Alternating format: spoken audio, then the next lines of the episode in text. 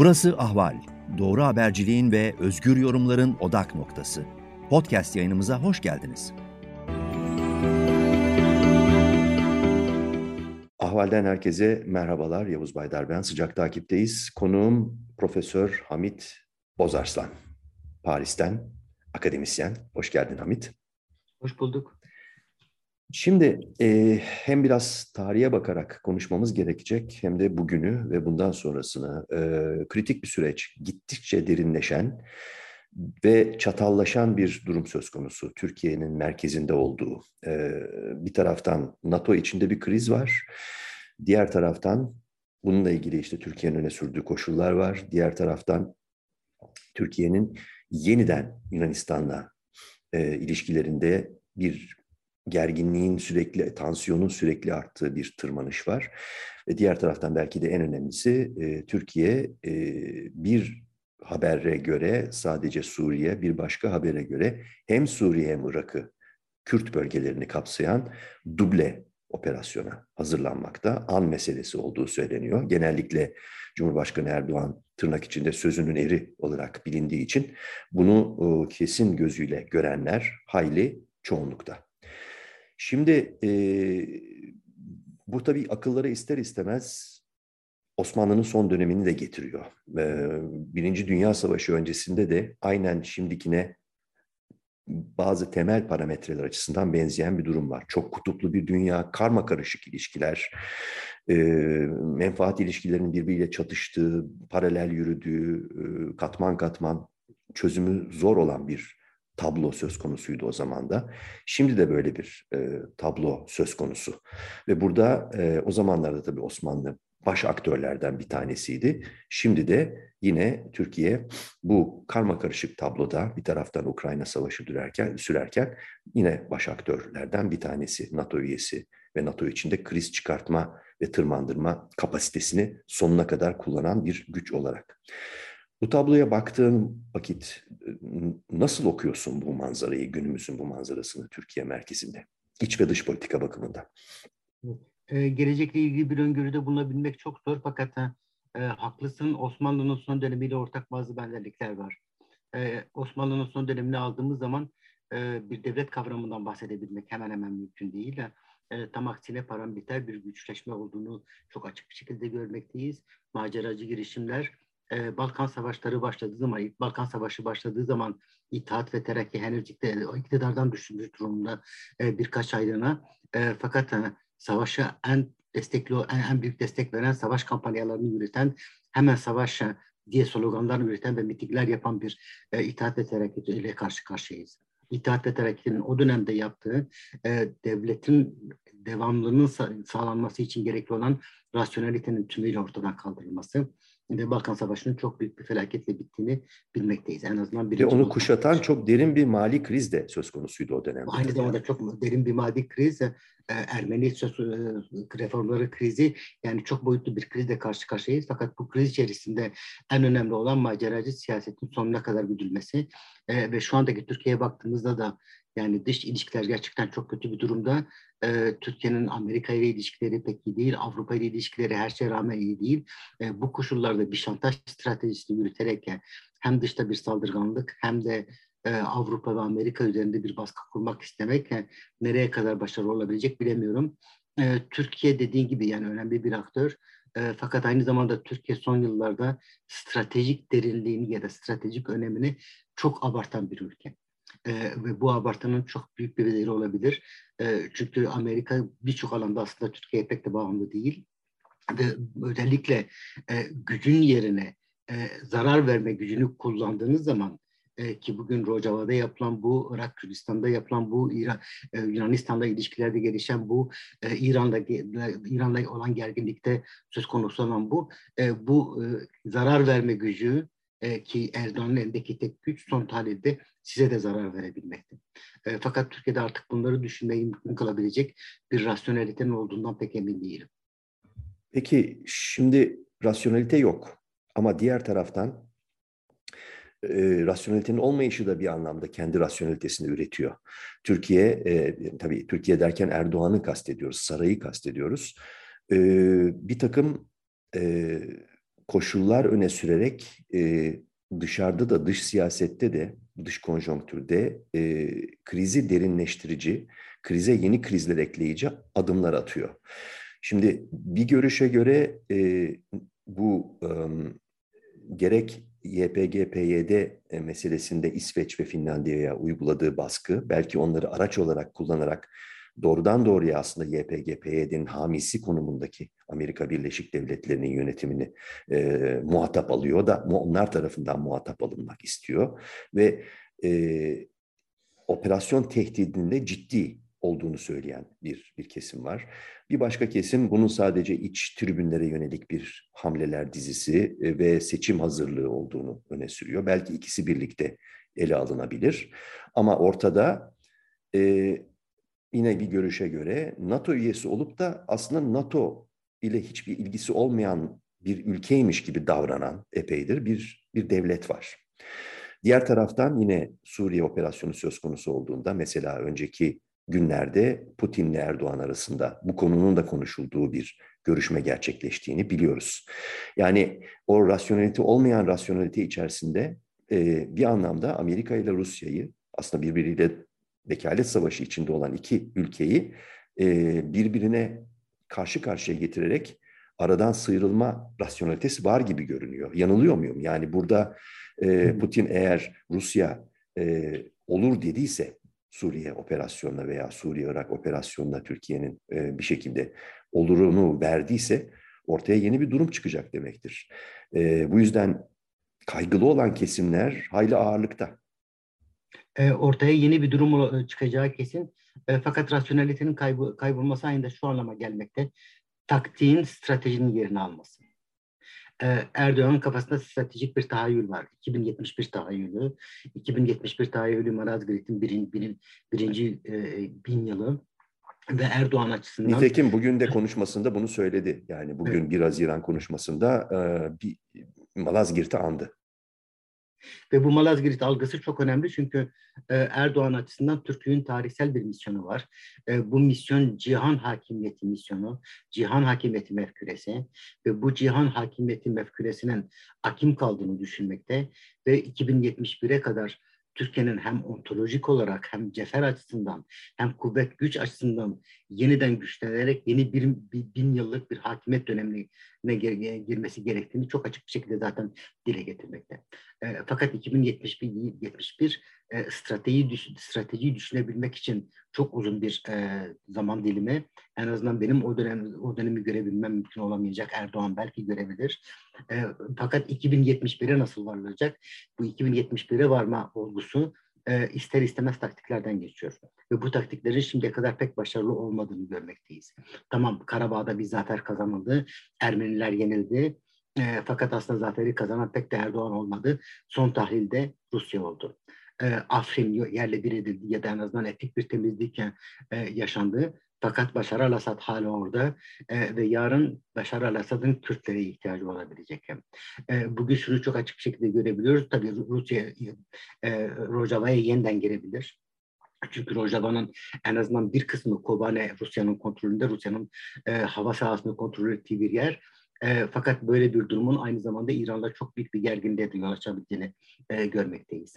E, yani o yüzden diyorum sadece taktik ve sadece zarar verme gücü, e, halbuki bir güç olma olgusu, hele bölgesel bir güç olma olgusu, zarar verme gücünden güce geçişi gerektirmekte. Güç ise ister istemez aynı zamanda yapıcı bir e, olgunun oluşmasını e, beraberinde getirmekte. Başkalarının hesaba katılmasını, e, kendinin e, merkezde olmakla birlikte egonun her şeye hakim olmadığı e, bir tahayyül gerektirmekte. E, ABD nezdinde baktığımız zaman ABD'nin e, güç kullandığı dönemler ya da en azından me meşru güç olarak kabul edildiği dönemler müttefikleri tarafından e, böyle bir e, böyle dönemler e, Fransa için bu geçerli, İngiltere için bu geçerli, hatta geçmişte Rusya için bu, bu geçerliydi. E, fakat bu güç dengesini tümüyle yok ederseniz, diğerlerini sadece düşman olarak görürseniz, sadece e, linç kampanyalarından, e, suçlamalardan, hakaretlerden yola çıkarsanız ve her şeyi güç dengesi olarak da dile getirirseniz o zaman bir ihtimal başkalarının da bu güç dengesine güçle cevap verme imkanları doğabilmekte. E, şu anda şunu çok açık biliyoruz. Rusya ne yapacak bilemiyorum. Fakat İran'ın e, Türkiye'nin yeni bir müdahalesine kesinlikle karşı olduğu bence aşikar. E, ABD'nin böyle bir müdahaleye karşı olduğunu dile getirdiğini zaten bilmekteyiz. Süleyman bunu çok açık bir şekilde dile getirdi. Bu müdahalenin imkansız olmayacağı anlamına gelmemekte. Müdahale yapılabilir, Kobane yerle bir edilebilir. Fakat bunlar bile, böyle bir aşama bile taktiğin ötesine geçemez. Ya da e, Yunanistan adalarına saldırı tabii ki mümkün olabilir. Bir iki üste yıkılabilir. Fakat bu da taktiğin ötesine geçemez. Yani Erdoğan'ın kalkıp artık stratejiyi düşünebilmesi. 2071 değil de 2030'un Türkiye'si nasıl olmalı sorusunu kendisine sorabilmesi mümkün değil. Ve bu anlamda bir e, e, e, stratejik iflastan e, bahsetmekteyim. Bu anlamda da e, rasyonelitenin çöküşünden e, bahsetmekteyim ki bu sadece de Erdoğan için geçerli değil. Yani Rusya'da olup beri de bunu çok açık bir şekilde görebilmekteyiz.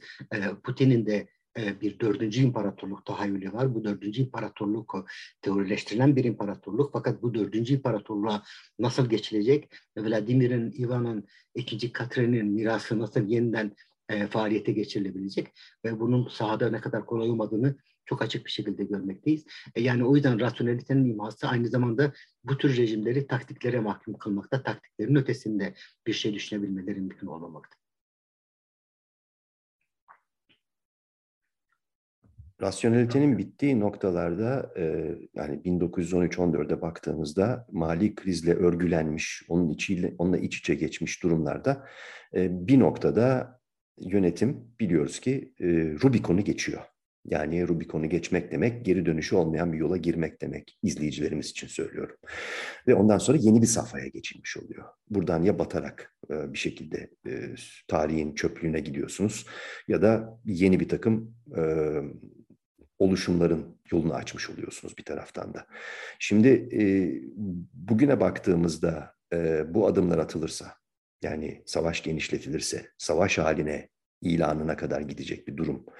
NATO içinde e, bir şekilde e, nasıl söyleyelim dışlanmışlık, e, iyice şüphe odağı olmak gibi bir durum ortaya çıkarsa. Yani Rubicon Erdoğan tarafından geçildi mi ya da geçilirse, geçilmediyse şayet geri dönüş olmayan bir yola mı girilmiş olacak?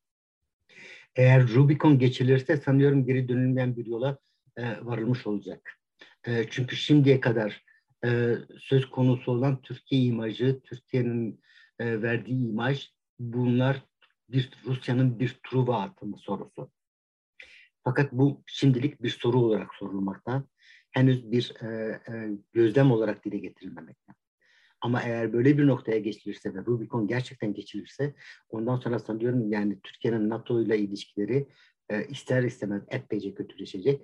Bunu sadece Rojava meselesi ya da Kürt meselesinde görmüyoruz. Bunu e, sadece İsveç ve Finlandiya meselesinde de görmüyoruz. Çünkü aynı zamanda İsveç ve Finlandiya e, hemen taviz vermeye başlayan ülkeler olarak ortaya çıkmakta. E, fakat kalkıp Yunanistan'ı neredeyse savaşla tehdit etmek, e, bugün sanıyorum ABD'nin e, pek de e, selamlayacağı ya da hayırlı göreceği bir iş değil. E, bütün bunlardan dolayı sanıyorum Rubicon geçilebilir fakat yani bu aynı zamanda e, Erdoğan'ın da yeni bir sürece fakat belki de bir intihar sürecine girmesine beraberine getirebilir. E, çünkü ekonomi son derece önemli bir olgu. Şimdiye kadar ABD'nin S-400'ler dolayısıyla e, Türkiye'ye uyguladığı yaptırımlar son derece cılız yaptırımlar. Bu yaptırımları en az e, düzeyde tutabil, tut, tutmak istediler ki e, bir müzakere yolu kapatılmasın, bir e, müsteşare, istişare, istişare yolu kapatılmasın. E, fakat yani eğer İsveç ve Finlandiya meselesinde ya da Kürt meselesinde ya da Yunanistan meselesinde e, kavgayın kavganın ötesinde, savaşın ötesinde her türlü alternatifi dışla, dışlayan e, bir noktaya varılırsa tabii ki o zaman çok durum çok daha değişik, değişik olabilir. Şunu unutmayalım, ABD bunu zaten birkaç kez dile getirdi yakın bir zamanda. Türkiye'nin imzaladığı bir anlaşma var. 2019'da. E, ve Erdoğan'dan sözünün eri olması beklenmekte. Sözünün eri olmak sadece e, işte yapılan konuşmalardan sonra savaş ilan etmek anlamına gelmemekte. Diplomatik düzeyde imzalanan anlaşmanın e, e, imzalanan anlaşmaya saygı duyulması, imzalanan anlaşmaya uyulması anlamına gelmekte. E, eğer yarın Türkiye bu aşamayı aşarsa, Rubikon'u aşarsa ondan sonra Türkiye'nin imzasının artık hiçbir anlamı gelmeyeceği çok açık bir şekilde ortaya çıkacak. Peki Hamit, gerek e, diasporadaki Avrupa'dayı kastediyorum e, Kürtler arasında, e, gerekse bölge Kürtleri arasında derinleşen bir kaygı gözlemliyorum ben. E, tabii Türkiye Kürtlerinin, Türkiye'de Kürt siyasi hareketinin şeytanlaştırıldığı, ateşe atıldığı aşikar e, bu e, iyice karmaşıklaşan siyaset krizi tablosu içerisinde. E, bölgeye baktığımızda yine bir Suriye operasyonu e, meselesi odak ona onu odak alarak konuştuğumuzda şu soru sorulabilir mi? Yani Kürtler bir kez daha mı büyük güçler tarafından Amerika ve Rusya hatta işte Avrupa e, tarafından gözden çıkartılma e, ile karşı karşıya mı? En azından şimdilik bu noktada değiliz. Ee, Rusya açısından bu çok açık. Rusya Afrin'i feda edebildi ve bunu bir yandan Halep'i bombalamak için yaptı. Diğer yandan da Türkiye ve Avrupa ve NATO ilişkilerini bozmak için yaptı. Ee, diğer yandan şunu da biliyoruz. Demokrasiler, antidemokrasiler önünde diz çökebiliyor. Trump kısmen e, Erdoğan'ın önünde diz çöktü 2019'da. E, eğer yarın e, Rojava'ya bir saldırı olursa bu çok büyük bir ihtimalle Kobane bölgesine hedefleyecek. Kobane bölgesinde Amerikalılar yok. E, Amerikalılar e, askeri olarak müdahale eder mi edemez mi? Orası ayrı bir sorun. Pek edebileceklerini sanmıyorum. E, çünkü aynı zamanda Rusya ile de ilişkilerin e, silahlı bir e, temas söz konusu olabilir böyle bir durumda. E, yani söz konusu olan eğer bir ihanet olursa bu Rusya'nın ihaneti olacak. Ha. Ve bu kinizmin, Rusya'nın kinizminin e, siyasetin, dış siyasetinin, Türk siyasetinin tümüyle kinizme dayandığını bir kez daha göstermiş olacak. ABD'nin siyaseti ne olacak bilemiyorum şu anda. Çünkü AB'nin hükmettiği bölge ya da var olduğu bir bölge daha çok Fırat'ın doğusu, e, Kamışlı'dan Raka'ya kadar giden bir bölge e, Türkiye şu anda ABD ile sıcak bir temas te- tehlikesini, riskini göze almadan bu bölgeye saldırabilir mi? Onu pek bilemiyorum.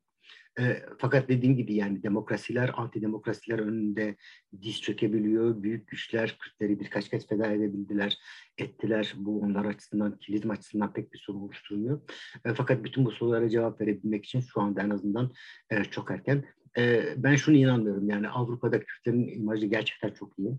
Türkiye'nin imajı çok kötü. E, Avrupa'nın kalkıp böyle bir e, feda etmeye e, müşterek olacağını pek sanmıyorum. E, fakat yani Avrupa'nın bölgedeki gücü, e, Rojava, Suriye'deki gücü hemen hemen sıfır. Yani sanıyorum Fransız, birkaç Fransız askeri var. Onun ötesinde bir Avrupa gücünün olduğunu pek sanmıyorum. Peki buradan e, geriye iki tane soru kalıyor aslında e, üzerinde durmamız gereken. Bir tanesi az önce sen e, strateji yokluğundan söz ettin Erdoğan'ın. Peki bunu yine iç politikada da öne sürmek mümkün mü? Aslında e, savaşa, savaş halini e, geçerli, somut kılarak Erdoğan aslında bir strateji gütmüyor mu sence? Ve buradan başarılı çıkabilir mi? Bunu olası görenler çok sayıda. Ben bunun başarılı olabileceğini sanmıyorum. Ee, şunu söyleyeyim, ee, Erdoğan rejimi 10 yıl boyunca dışarıda krizlerle işte bir siyasi rant yaratmaya çalıştı ve bunu kısmen becerdi. Fakat bunun bedeli şu oldu, Türkiye'nin sürekli bir hareketlilik e, halinde olması e, ve krizsiz yaşamaması İsrail'de kriz, Mısır'la kriz, ondan sonra e, Libya'da kriz, e, Suudi Arabistan'da kriz, Birleşik Arap Emirlikleri ile Almanya ile Amerika ile ey Trump'ları hatırlayınız, e, Hollanda'yla e, bu krizler Türkiye'ye çok büyük bir maliyete sahip oldu. Ve şu anda Türkiye'nin en azından İsrail, Suudi Arabistan, Mısır ve Emirlikler önünde nasıl bir diz çöktüğünü görmekteyiz. Bu kriz dönemlerinin ardında ikinci bir dönem geldi ki bu atalet dönemi e, artık hareket edememe dönemi oldu ki son 2-3 yılda e, bu noktadaydık. E, dış, iç, siyaseti radikalleştirme fakat dış siyasette e, pek büyük bir oyuna girmeme. E, şu anda bir savaş dönemi söz konusu olabilir. Yunanistan'da gerginliklerden bahsettim. Bu gerginlikler tırmanabilir. Bunların kalkıp artık siyasi bir ranta dönüştürülebileceğini kesinlikle düşünmüyorum. Evet ama şöyle bir durum var. Senin Şunu size söyleyeyim. Hı. Mesela e, e Afrin'e girdiği zaman Türkiye e, yüz binlerce kişi reis bize Afrin'e götür, bizi Afrin'e götür diye e, miting yapıyorlardı. Karabağ olayında e, hemen hemen hiçbir miting olduğunu duymadım. E, Hollanda ile kriz yaşandığı zaman e, bir milyon insan laleleri e, e, ayaklar altına aldı. E, birkaç sanıyorum e, dana kesildi çünkü Hollanda'dan gelmekteydiler. E, fakat ondan sonra Fransa ile bir kriz yaşandığı zaman 2-3 yıl önce sokaklarda hiç kimse yoktu ve Fransız mallarına boykot kampanyası hiçbir yere varmadı. Yani o yüzden sanıyorum e, dışarıdaki maceraların işte bir ranta e, dönüştürülmesi dönemi ki 2010'lu yıllarda bu çok becerikli bir şekilde yapılabildi. Artık bu dönemin geçtiğini sanıyorum ki böyle bir e, gelişmenin e, ekonomik boyutu, e, ekonomik fiyatı çok çok yüksek olacak. Yani şu anda da yani şu andaki Türkiye'nin ekonomik konumuyla 3 yıl önceki ekonomik konumu kesinlikle karşılaştırılamaz. Yani 2013'ten itibaren bütün ciddi ekonomistler Türkiye'nin duvara toslanacağını yazmaktaydılar ve bu duvara taslama 2018-2019'dan sonra başladı. Fakat bununla birlikte aradan geçen 3 yıla baktığınız zaman durumun ne kadar vahimleştiğini görmektesiniz. Ee, yani yarın eğer dolar 25-30 liraya çıkarsa dış bir kriz nedeniyle bunun fiyatının çok ağır olabileceğini e, görebiliriz. E, bunu Türkiye Kıbrıs'ta yaşadı. 74'te Kıbrıs'ta yaşadı. Yani çok kötü koşullarda e, e petrol krizinin 1973 petrol krizinin hemen sonrasında yapılan bir hareket ve başarılı olduğu söylenen Atilla Harekatı e, Kıbrıs'ın yüzde kırkının işgal edilmesi. Fakat bunun sonucunun e, Türkiye ekonomik olarak ne kadar e, pahalı oldu, mal olduğunu 1980'lere kadar gördük. Şiddet dönemi yaşandı. Yani o yüzden ben sanıyorum e, Erdoğanizm tabii daha çok uzun yıllar iktidara kal- kalabilir. Seçimli ya da seçimsiz iktidarda kalabilir. Zora dayanarak iktidara kalabilir. iktidarda kalabilir. E, fakat yani sanıyorum Erdoğanizmin artık kalkıp e, dış krizleri hatta ve hatta iç krizleri e, siyasi bir ranta dönüştürme e, e manevra sahası oldukça daralmakta. Aslında e, uzun süre iktidarda kalabilir derken yani ben de zaten onu sormuştum. Başarılı olabilir mi? E, demek ki bir başarı opsiyonu var karşısında ve bu yüksek başarılı bir oran. opsiyonu var fakat bu başarı opsiyonu şeyin dışında. E, savaş Savaş olayın dışında. Ama diğer savaş taraftan dışında, e, çünkü e, şunu biliyoruz yani paramiliter güçler e, şu Hı. anda Türkiye'de çok önemli e, yani bunların ne kadar olduğunu tahmin edebilmek çok zor fakat sanıyorum Erdoğan'ın elinde şu anda e, pöhler, jöhler, Osmanlı ocakları, fedailer vesaire bekçilerin bir kısmı da en son Sadat Sadat tartışmasını ve hatırlayalım. Sadat, ve Sadat olgusu. Ve yani, bu konuşulanlar aslında buzdağının üstünde görünen bir e, görüntü gibi adeta. Bilemediğimiz şeyler yani var. 300 bin kişilik bir e, gücün oluşması anlamına gelmekte. E, bu güç yarın tümüyle legalitenin tümüyle dışında kullanılabilir yani bu tür rejimler e, ille de seçimde gidecek rejimler değil. Erdoğanizm ya da Putinizm yarın bir anda çökebilir. Bu çöküşün nedenlerini şu anda öngörebilmemiz mümkün değil. Ancak e, e, post facto yani olup bittikten sonra anlaşılabilecek nedenler. Fakat aynı zamanda da bütün bu güç nedenleri meselesiyle, diğer faktörler nedeniyle e, muhalefete karşı girişilebilecek çok ciddi bir baskı politikasıyla Erdoğanizm çok daha da uzun yıllar da devam edebilir. Şunu unutmayalım, Ortega meselesi. E, yani şu anda Nikaragua tamamen bir e, e, sefaret e, anını yaşamakta. Ortega, Daniel Ortega rejimi, evet. Evet ve bütün ama bütün Cumhurbaşkanı adaylarını hapse tıkadığınızda seçimleri kazanabiliyorsunuz. Evet. Peki bu bizi son soruya getiriyor. Aslında gözler muhalefetin üzerinde. Çünkü artık yani seçimlere e, bir buçuk yıl kaldı e, deniyor. Ortada bir seçim olgusu var. Seçim güvenliği meselesi hararetle giderek daha fazla. Senin de az önce söylediğin faktörler nedeniyle tartışılmakta. Ama diğer taraftan e, işte altılı masanın e, performansıyla ilgili eleştiriler, şüpheler yoğun. Diğer tarafta tabii bir HDP faktörü var. E, karmaşık tablo devam ediyor ve e, Erdoğan yönetiminin attığı e, mühendislik adımları da tabii devam ediyor. E, temel soru şu anda sorulan şu, şu, bu şartlarda bütün bu konuştuğumuz, ortaya koyduğumuz çerçeve içerisinde muhalefet ne yapmalı? Yoksa muhalefetin elindeki imkan ve fırsatlar e, tamamen yok oldu mu? E, ona da bir cevap verebilmem mümkün değil. E, muhalefetin yapması gereken ilk şey cesur olmak ve Türkiye koşullarında cesur olmak, Kürt meselesini sormak. Kürt meselesini Türkiye'nin en önemli ve en meşru sorunlarından birisi olarak dile getirmek. Yani muhalefetin bundan çok çok daha uzak, çok uzakta olduğunu e, hemen görmekteyiz.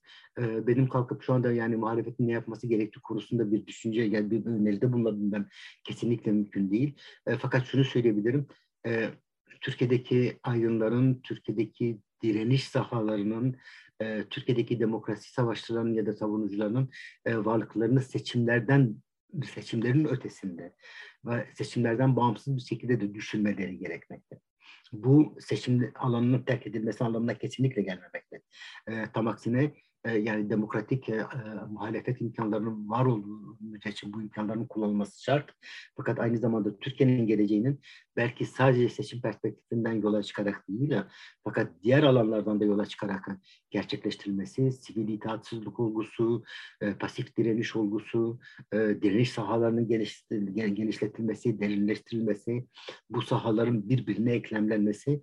Direniş sahaları derken neyi kastediyorsun? Bu sahalar derken yani entelektüel sahalar olsun, sendikal sahalar olabilse olsun, e, enformel sahalar olabilsin, gençliği olsun, e, gençliğin içerisinde oluşan sosyalizasyon mekanizmaları olsun gençlik içerisinde çok ciddi bir sosyalizasyon olgusu var.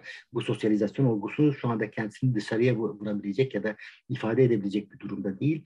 E, fakat yani gençlerin e, her şey bunu gösteriyor ki gençlerin kendilerini kalkıp e, Erdoğan'la eşit, e, Erdoğan'daki bir referans bulmaları, Erdoğan'ı büyük babaları, dedeleri olarak kabul etmeleri pek de kolay görünmemekte. Yani başka anlamları istemekte gençlik, başka alternatifler oluşturmak istemekte. Bu kadınların bir, bir kısmı kadınlar için de geçerli. Yani değişik faktörler var, değişik alanlar var. Bu alanların birbirlerine eklemlenmesi çok önemli. Dediğim gibi yani seçimlerin terk edilmesi diye bir şey söz konusu değil ya da seçimlerin dışlanması diye bir şey söz konusu değil. Fakat yani Türkiye'nin geleceğini sadece seçimlerden yola çıkarak düşünülmesi de bence e, oldukça eksik olabilir. Yani dediğim gibi yarın eğer seçimler oluş, olmazsa ya da seçimlerin e, adil bir seçim, adil seçimler olması e, kesinlikle mümkün olmazsa o zaman muhalefet ne yapabilecek? Evet, sorular ve sorular aslında sadece şu anda bu belirsizlik içerisinde belki en geçerli olan şeyler sorular. Peki, e, Paris'ten konuğum akademisyen e, Profesör Hamit Bozarslan'da. Hamit bu değerlendirme için çok teşekkürler. Rica ederim. Sıcak takibi burada noktalıyoruz. Tekrar birlikte olmak dileğiyle. Hoşçakalın.